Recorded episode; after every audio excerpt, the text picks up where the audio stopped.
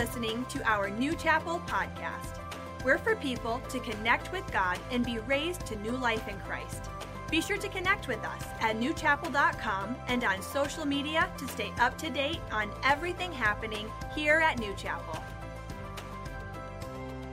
Well, good morning, New Chapel. Welcome to the last part of our series that we call Just Getting Started. My name is Joe. I'm the lead pastor here. Uh, they gave you stuff to take notes with. Now's the time. Pull that out. That's that little weekly you received when you walked in the door.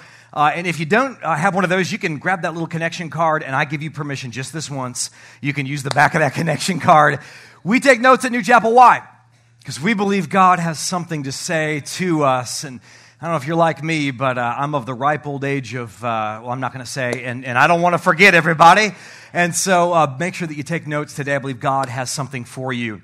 This series has been this journey, really, of reciting some of the great things God has done in the past and also really talking about some of the great themes that are going to make us great moving forward. The, the vision that God has, both for our lives individually and also as a church, how we can be people building our lives on His Word. And, and that's what we're called to do. Write that down. We're called to build our lives on a series of truths from God's Word. That is the heart, that's the focus of the series.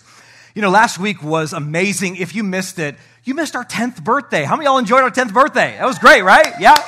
Uh, I had a blast, and we had hamburgers, hot dogs, the whole deal, and the Michigan weather put no damper on the party. One thing I loved about last week was we had Pastor Gabe with us with a great word, and and in between first service and second service, my favorite thing happened. So uh, I'm getting ready to come in for second service, but someone was a first time visitor during our first service, and they told one of our leaders, Hey, I got to get my life right with God. And they did. And then they said, I got to get baptized. And so, in between first and second service, I was late for coming in for worship on second service last week because we did a baptism out there in the lobby. It was awesome. Yeah, why not, right? And I'm going to tell off a little bit. This is the first time this has ever happened, and it was so funny. Uh, so, this guy that was going to get baptized, pretty tall dude. And, and, you have to understand, I'm Italian, which is, by the way, the ideal height, but uh, I'm the shortest pastor in Grand Rapids, I'm sure. They're all seven foot Dutch guys, you know what I mean? They're scraping the ceilings. And, and so this guy, he's massive, big, tall dude. He wants to get baptized. And he's getting into our tub, which is balmy warm. And I'm like, bro, you got to scoot more towards me. And he's like, not getting it. It's like, come on. And that was Pastor Brian's cue to like kind of push him down the line, you know what I mean? And, and so I'm doing my, my thing. I'm like, I baptize you. And, and, and so I'm going through the whole deal. And he goes down, and Pastor Brian hits his big old head on the step. The guy goes, Oh, like that. But it meant that he couldn't go underwater. And I've trained Pastor Brian that we do baptisms by full immersion. So he goes, mm, like that. He takes him under. The guy's, guy's going like this. He gets up, and he gets up victorious. And we're like, Thank you, Jesus. Thank you, Jesus. And he gets up and everyone's celebrating, and he leans over while everybody's celebrating. He, he says this to Pastor Brian, You owe me one. but I love moments like that. And why do we love baptisms at New Chapel? It's because we see ourselves in them, we remember what it was like. It's a win. We know what God is doing to bring a person to that spot. And it is so energizing because we're like, yes, that's the bullseye. That's right where you need to be. And there's something about that that I want to talk about today. You know, today's message is going to be more about lending that vision for our personal lives and our church, but it's going to be vision. It's going to be the bullseye center of that vision. Now, if you have your Bibles, I want you to turn with me to the book of Proverbs, Proverbs, if you would, chapter 29. And this is like the seminal scripture you'd think of when you think of vision. And it's actually talking a little bit about what happens when you don't have it. It says this in Proverbs 29. I'm going to read in verse 18. The Bible says, Where there is no vision, the people perish. Now, that's King James Version, authorized version. Anybody grew up with that? And, and maybe you're a person who snuck a nearly inspired version into my church, the NIV. Uh, they're useful sometimes, but if you have NIV, what it would say is where there is no vision, the people cast off restraint. So you say, well, do, do they perish? Sometimes they do, but sometimes they perish. Like on the inside, the lights go out, something dies. They just start living life, but going through the motions. They cast off restraint. So when you don't have dynamic, white hot vision for your life, what happens? You just whatever. I, I, W, I, I, Pastor Joe. It is what it is. I, I don't You, you cast off that restraint and direction. Why? Because you're not aiming at anything. There's no vision that's there. Now, the word vision in this passage, it is the Bible word chazon, the Hebrew word chazon. And here's what it means. Jot this down. It's a dream. It's a revelation. And here's what it is. It's a specific vision for your life. So, so what God is saying in His Word is like, if you don't have that thing, if you don't have your bullseye on lock, if you don't know why you're here, there's going to be an aimlessness, a drifting sensation to your life, and a lot of just whatever. And most of us in the room have gotten to that spot at least at one point in our life. I have, I get it. But here's what the Bible kind of conveys it looks like when you have the vision. Maybe you've had a season like this, maybe you haven't. I'll give you a picture of what it looks like. It's in Psalm 126. The Bible says this It says, When the Lord restored the fortress of Zion, we were like those who dreamed. Everybody say the word dreamed? Our mouths were filled with laughter, our tongues with songs of joy. What's happening? That dream is there. They know why they're here. They've got the bullseye in sight, and they're like, Yes, they're laughing, they're high fiving, they're, they're, they're kidding. It's a life that's light. And they might have big things to do. God's restoring the fortunes of Zion. This is like big, big fireworks in the Bible. But they're saying it's all good. Why? Because the dream is in place. Like when God was active in my life, Pastor Joe, it stirred that dreaming in me. And I want that for you. I want you to leave here today and have that sensation of a God dream again, maybe for the first time. I want it. Now, what's interesting about that passage where it said the word dream, we were like those that dreamed. It very easily could have been, in other parts of the Bible is, translated that word dream as health. Like the most healthy that you're going to be in your Christian walk is when you're trekking with that God dream. It's where, it's where you have a dream for your marriage. It's where you have a dream for your job, for your home. Are you with me, everybody? And so many people think that they're battling the thing, right? I'm battling my boss, it's just awful, or I'm battling depression, Pastor Joe, or I'm, I'm battling the fact that I didn't get the credential or the education. I'm battling this thing and it's really difficult. And you think you're battling things, but you're actually battling a lack of vision and a lack of clarity of what God has for you in this life. Now, Acts chapter 2 is very telling for many reasons. It's very dear uh, scripture for New Chapel especially, but it says this in Acts 2:17 in the last days, and that's where you're living. If you're wondering, just a little like, you know, define the relationship, where we at, time out, you're in the last days, okay? In the last days, God says, I will pour out my spirit on all people. Pause, everybody. If I was to finish that verse, what would I say? I'm going to pour out my spirit on all people, and we are going to have a ton of salvations. We are going to have a ton of healings we are going to have a big time revival. That's what I would finish that with, but God doesn't. Here's what God says He says, I'm going to pour out my spirit on all people. Your sons and daughters will prophesy. What is that talking about? You're going to get a unique, tailored God word for your life and know what you're supposed to be doing. Like, like I'm going to pour it out. And it uses the word sons and daughters. God's spirit never rested on women in the Old Testament. Now he's saying, oh, that's where I'm living and they're going to have the word of the Lord. Our young men will see vision, and this is going to bridge the generational gap because old men are going to dream dreams. God says, when I pour my spirit out, it's going to be prophecy, it's going to be vision, and it's going to be dream. You say, well, Pastor Joe, wait a second. What about the revival? What about the salvation? It is a byproduct of Jesus' church having prophecy, vision, and dream, having that God bullseye, vision, center of God's will thing active in your life.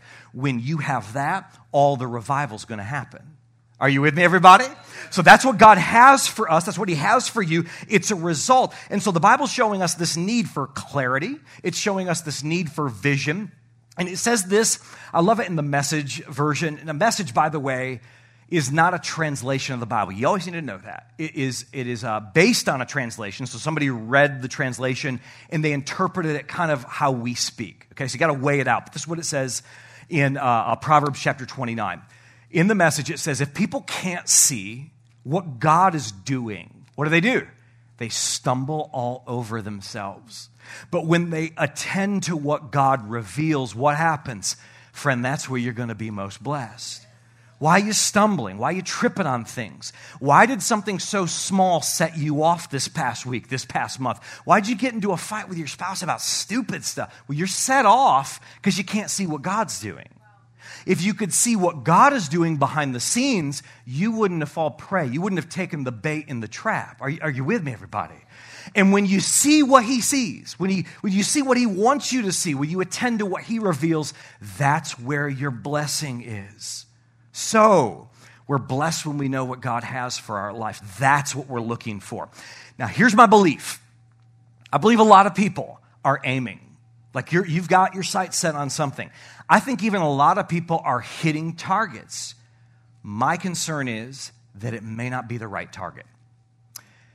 In 2004, uh, the Olympic Games were held in Athens, which Olympic geeks love because it was the origin of the Olympian Games, and they're very excited about it. And as they went through all the different uh, competitions, it came to the marksmanship. It was the rifle, and it was a three stage. And so they were doing this target practice from a very long distance. It was 15 meters, and they would do it three different ways. They would be on their stomach, and they would fire from the ground, and then they would be seated for the next round, and they would fire and, and be scored on wherever it landed. And then they would also have to stand and steady themselves. And each one of those, if you've never shot a gun before, has different variables to it. And, and your breath is going to act in different ways. And, and you might have more of a propensity to your breath when you're on your stomach to be lifting you up and down. And so, what these men do is they train intensely on, on how to manage these shots. They are able, through training, they are able to get into position and slow their own heart rate down.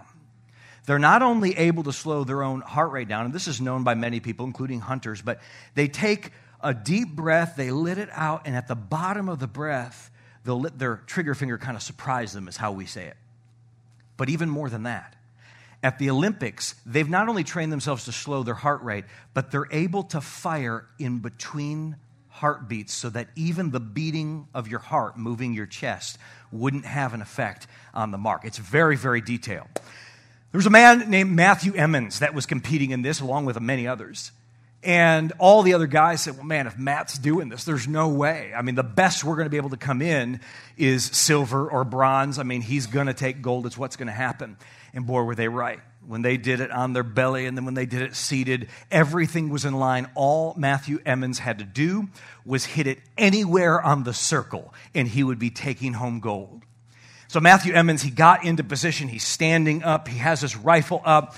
He slows his heart rate through his training, takes his time, deep breath in between heartbeats, lets the trigger surprise him. It goes off and it is dead center in the middle of the bullseye on the wrong target. This is what his face looked like, by the way. What? He hits on the wrong target and he goes, What? He went from first place to eighth place because he hit the wrong target. And my friend, listen to me. See that face? I've looked at that face my entire ministry. I've had people come to me and be like, Pastor Joe, huh? I, I, thought things were going well in my marriage, but she, I thought things were going well in my job. I thought I went to the right school, but, and they get surprised because a lot of people, you're aiming in life, but some of y'all are aiming at the wrong thing. And I don't want you to get to heaven and be like, eh? Like, what do you mean? I was bullseye. I was knocking him out of the park. And God says, I never called you to that target. I called you to this target. And do you see it, everybody? We, we don't want to be that way. So what do we do? We don't just aim. We're not, we, that's being aimless, truly. You aiming on whatever you want to aim at, it comes with a lot of liabilities. But you saying, God, what do you have for me? And you honing in those crosshairs on that, that's where the success is. Amen, somebody? I believe this. Many people hit the wrong thing and they don't have to. D.L. Moody, the great theologian, he said this Our greatest fear should not be of failure, but of succeeding at something that really doesn't matter. Oh, that's very heavy. Because if you're the guy that is just nonstop reps or you're, you're doing all the slam dunks in your area and the thing that you want to do, you want to know that you're in the center of God's will. And I'm, I'm not trying to take out the ground underneath you. That's not my goal today. Well, for some of you it is. But uh, I'm, I'm not trying to make you undermine everything. But I want you to reevaluate and say, God, where am I supposed to be? What am I supposed to be doing? We want the right target. My belief is that everybody ends up somewhere. Write this down, but few people end up somewhere on purpose. So the bullet's going down the range. It's going to hit something, like it's going to fall, if nothing else. Are you aimed at the right thing? I believe God has answers for all of this. Now, I have brought this paradigm, the, the arc of the story, to this church over my entire ministry. Today, I'm going to present it to you in such a way that is a little bit different, and I believe this. If it's anything like our previous service, it's going to unlock things in your heart because my belief is this you need to give your life to Jesus.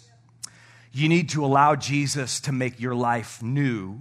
You need to become like Jesus, and you need to do what Jesus did. Four things. Number one, write it down. You need to give your life to Jesus. Write that down give your life to Him. So, surprise, Christianity is not attending New Chapel. I'm happy that you're here. But that's not Christianity. Christianity is not singing the right songs. It's not singing out the right prayers to God. It's not owning a Bible. It's not even believing in God.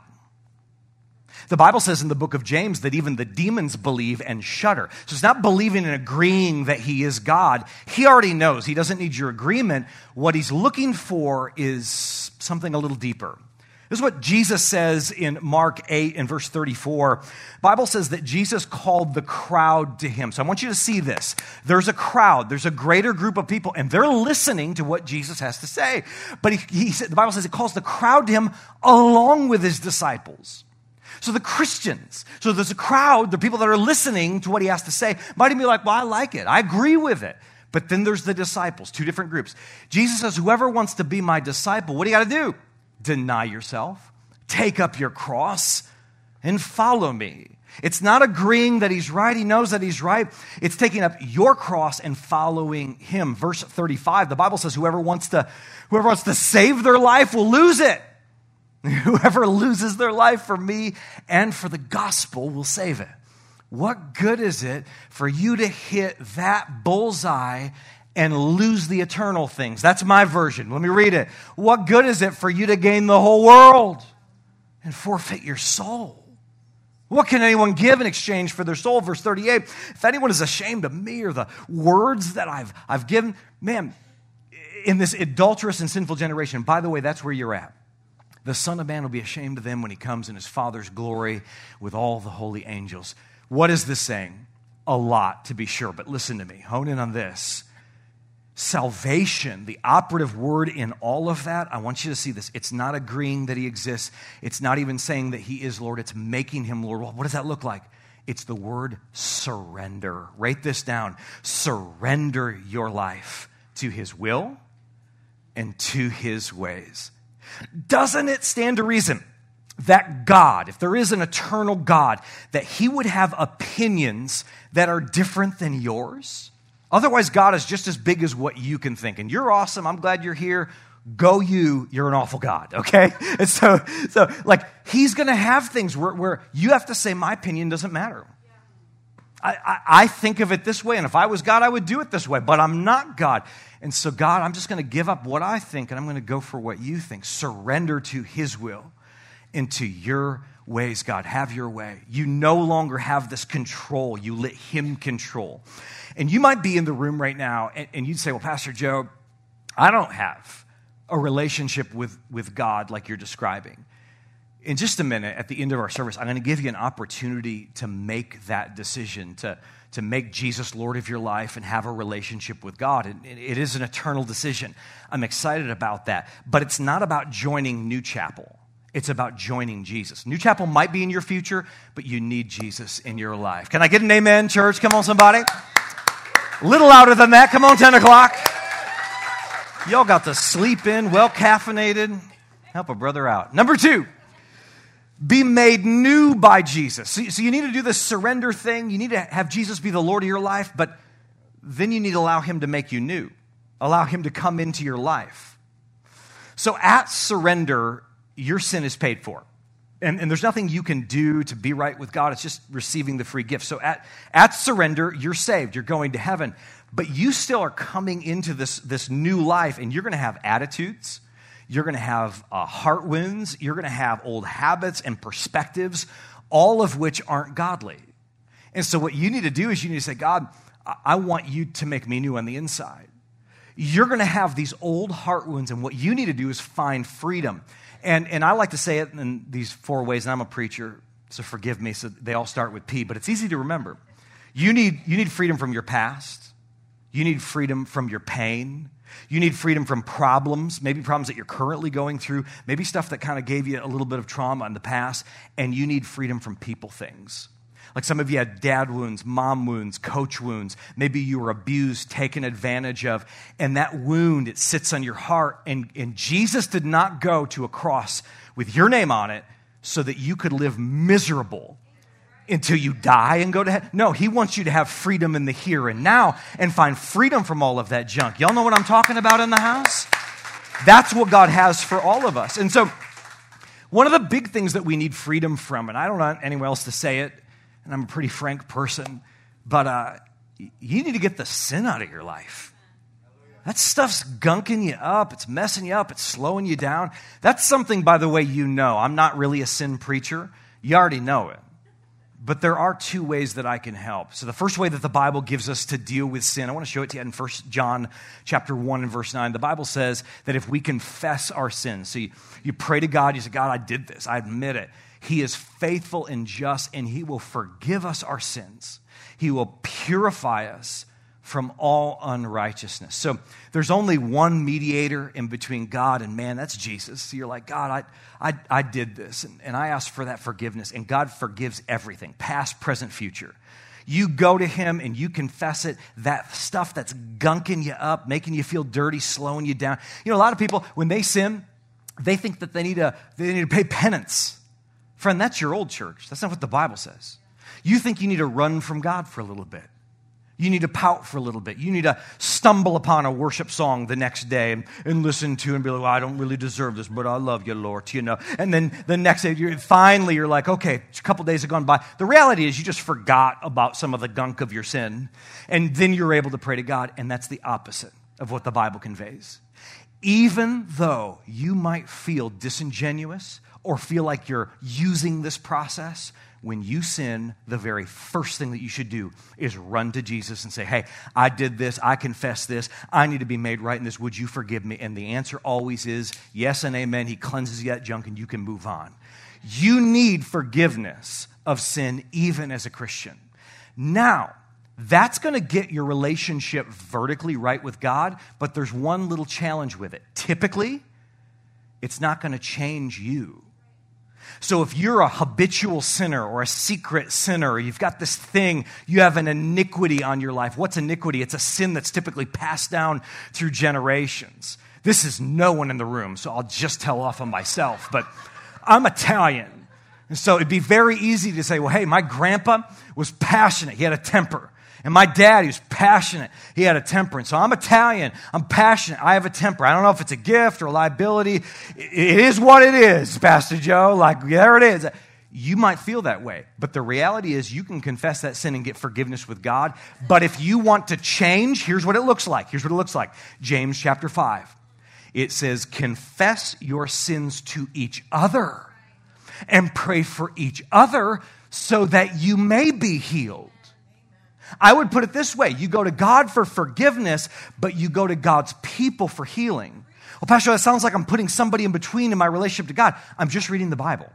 Okay? If you want to be healed from some of these outstanding things, much less just the little stuff that we mess up on, if you want to not do it again, if you're tired of being dominated by this thing, what thing, Pastor? The thing that if it wasn't in your life, it'd be a lot better. You're going to have to open up and say, hey, I'm going through this. Two ways I can help. Number one, you need to get in a group with godly friends. Now, that doesn't even have to be part of our small groups here at New Chapel, but it definitely can be. You say, "Oh, Pastor, I missed that on ramp. We were, we were busy and there was practice and it was back to school and I didn't show up for the first week. Friend, nobody cares. Show up, ride it like you stole it. Who knows? They might not even notice. Because it's more important to me as your pastor that you get around these godly people than even learn the thing. I want you to learn the thing. I don't think you have to make the discernment in between the two, but if I had to decide as pastor, get with other people because the next step is this, and it will not happen right away. If it does happen right away, you're probably that overbearing person that shares too much. But, but you need to get honest, write it down, get, get honest with a few of them. So you got to get into a group with godly friends, and then over time, you're going to build relationship, and you're going to see somebody else there and be like, hey, dude, you got a good marriage, and I can't stop fighting with my wife. Would you pray for me? And, buddy, that's where the breakthrough is. It's not going to be in my right hand getting hot and I lay hands on you in the altar. It's not going to work. It's going to be when you say, Hey, I'm dealing with this, and a friend prays with you. And, buddy, that's when you get healing, and that's what we all need. Last week, Pastor Gabe was here, gave an incredible message. One part that stuck out to me, maybe, maybe it stuck out to you too, he was talking about people making decisions. And he talked about how we feel when we're making decisions, how there's like a, a good angel and a bad devil on our shoulder, and how you get lost in your head a little bit and you get confused. And he said, when that happens, leave it. Come over here, away from the problem. Stop trying to figure everything out. And he said, You just pray and ask God to tell you. He's God, He can get the message through. And I thought, man, I went back there and we had small group. I said, I needed that. I'm very good at that in my personal life. But as a leader, I'm a cerebral person. I love to be a collaborative leader. I take a lot of people's ideas in, I have weight with them, and I'll play tennis, but sometimes I'll get lost in my own mind. And I'm, I'm saying, that was great. Tell me more. And we went deeper. And he, he told off on himself about things that, hey, this is the reason why I know it is because I was like that. And we went back and forth. Here's what I'm trying to say I had a next step, I have a next step and, and, and you have a next step too. God has more for you, and you need someone like I have where I can be real, I can take the mask off, and I can be honest with a godly friend. It's what's going to bring healing in your life. And that leads me to number three this next steps culture. It's, it's really based on you, write it down, number three, becoming like Jesus. You need to become like Jesus. So you need to surrender to Him, give your life to Him. This is true you need to allow Him to make you new. In other words, you're, you're getting free from the old junk in your past. And, and then you need to become more like Him. It's the Bible word discipleship. So, so it's learning the disciplines of the Christian faith. That's the process of discipleship. You're becoming more like Him. And Paul wrote it this way in Galatians 4. Let me read it for us. He says, Oh, my dear children, I feel as though I'm going through labor pains for you again pause for just a second. Y'all look at me. Keep that scripture up there. They're born again. He's saying, You are children of the house. You're, you're going to heaven. I went through labor for you once, you know, and, and women weigh this out, right? But like Paul, who never had a child, he's saying, like, um, um, you're in the kingdom. Do you hear that in there? But then he says this I think it's going to continue. When? Until Christ is fully developed in your life. So, in other words, you're saved, you're going to heaven. But Paul says that's not the finish line, it's the beginning line. He says you have more. God has more for you. He, he wants you to be fully developed. So, so you're saved, great. And you're getting rid of the past, awesome. Now, look at me, Christian. Get up off your blessed assurance and grow. Don't be a couch potato. Scattered applause. Let, let's a little bit better than that. Come on, 10 o'clock. You're like, I don't want to. I get it. Grow grow, develop. You know, it's different with kids. I'm so surprised when I look at my son. I'm like, oh my gosh, he's a man cub. You know, like it's so weird. He's seven, and it's like, oh, I see what you're going to look like when you're grown. But it's not automatic with spiritual growth. Somebody can be saved for 30 years, and you look like Pee Wee Herman in the spirit. You know what I'm saying? You've been saved 30 years and you got like Benjamin Button, spiritually disease going on. You're like, I've been saved 30 years. Look at him. You know? You're losing teeth. You know, it's, a, it's, we need to grow. What does that look like? So glad y'all asked. Put up that slide, guys. What does your next step look like? Well, if you're not in relationship with God through Jesus, that's it. You need to accept Christ. You need to get born again. If you've been saved for three minutes or 30 years, but you've never been water baptized, it is the first showing of obedience to a Lord that you follow him in baptism. So, Pastor Joe, I'm in my 30s, I'm in my 40s, I'm in my 50s, I never got baptized. My friend, never fall prey to the deception that it would have been easier when you were at youth camp when you were 10 than it is when you're 60. You obey God. That's your next step. We have New Chapel Connect. What's that going to do? It's going to help you to find your purpose. New Chapel Grow is going to help you to grow. Join the team. Serve and outreach. Well, I've done all that. Dream with God about your calling. And by the by, the screen isn't big enough to fit all the stuff that could be on there because God has a next step for you. That's what he has. So, what part of your life doesn't look like him? What area of your Christian walk, of your life, are you not letting him in? You need to grow. You need to become more like Jesus. Two practical things. The first is develop these spiritual disciplines. And most of you have heard this, or, or you can understand okay, I got to read my Bible. I got to pray more. Uh, I, have got to be more consistent with church. I, I need these spiritual disciplines. But the reason why sometimes you choke on these spiritual disciplines is for the second reason because you haven't discovered your spiritual gifts. What are you talking about? It seems like these are two different things spiritual gifts and spiritual disciplines. Let me tell you why this matters. God has a call on your life. He has gifted you, He has formed you with a certain bend to do something amazing. And that calling is going to be the thing that fuels you to do the Christian disciplines. When you know why you're reading the Bible, when you know why you're praying, when that has lit a fire underneath you, that's when you want to do it. When do I want to do it? When you know what your spiritual gifting is, when you know what God has called you to do. The more that you focus on what God has called you to do, the more of a disciple you will become. And in your calling, when you are, are focusing on that, it fuels the disciplines. It's just how it works.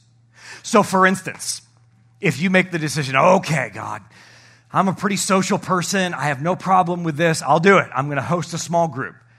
It's going to stop a lot of fights between you and your spouse. You're like, what? Oh, yeah. When you have 10 people that you know are coming at your door at six o'clock, you're going to be like, look, I love you. I'm too old to fight like this. How young people fight. We need to get right because people are coming. I ain't doing this in front of them. You know what it was like in your 20s where you're like, isn't that right, sweetheart? You know, I mean, we ain't doing that today. We lead the small group. We got to be grown. It will fuel the discipline. Anybody else know what I'm talking about? Oh, y'all never fight. Okay. Marriage conference is next. Or the honesty seminar. Number four. Guys and angels just hits me with those wings every once in a while. Whap! Oh my gosh. Speaking of hitting, hitting the right target, write it down. Number four, you, you got to do what Jesus did. So you give your life to Him. You, you find that freedom in Him by, by getting free in, in the great the great blessings he has in that way. You also, you also begin to grow and follow the discipleship path, but then you need to do what he did. A lot of churches skip this and they do it on purpose. You know why? It's kind of scary. There's a lot of churches that have a form of godliness, but the Bible says they deny the power therein. There's no power to it. Jesus said, Greater works will you do because I'm going to my Father. And you think, What? I'm going to do greater things than Jesus? I'm just quoting the words of Christ. You need to do what he did. Well, what did he do? I mean, he did a lot, Pastor Joe. What was the primary thing? He was reaching people, and then he called his followers to take the next step and reach people. Let me show it to you. It's in Matthew's Gospel, chapter 4. Bible says this. Jesus, walking by the Sea of Galilee, saw Peter and Andrew casting a net into the sea, for they were fishermen. And then he said to them, Follow me, and I will make you. Pause. If I was to complete that, what would I say? What would you say? You'd say, I'm going to make you more godly. Follow me, and I'm going to make you more spiritual. Follow me, I'll make you pray more. And Jesus says, none of that. He says, if you're going to follow me, next scripture it says, I will make you fishers of men. And what happened? They immediately left their nets and followed him. Jesus has this thing that he's going to put in you that whatever your calling is, whatever the aim has uh, that he has for your life, it's going to involve reaching other people for him.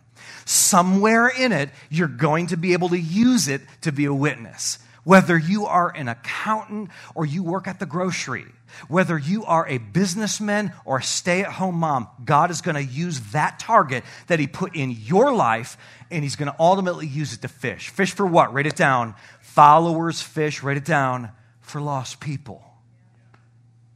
We said, Well, Pastor John, I'm brand new to the church and uh, I'm a little rough around the edges. That's the way I'm going to put it for I was even crazy last night. And, uh, buddy, you're in good company. This isn't about your perfection. Please don't share that you're perfect with, with other people. Share the fact that you're forgiven. Share the fact that, hey, I, not everything's right, but I've been going by this church and God has changed my life. You should come with me because part of your spiritual growth, and that's what I'm trying to do right now, it involves sharing your seat. Wow. You wouldn't think it, but it's true. Next week is the ideal opportunity for you to do that. We're starting a brand new series that we're calling Abundance.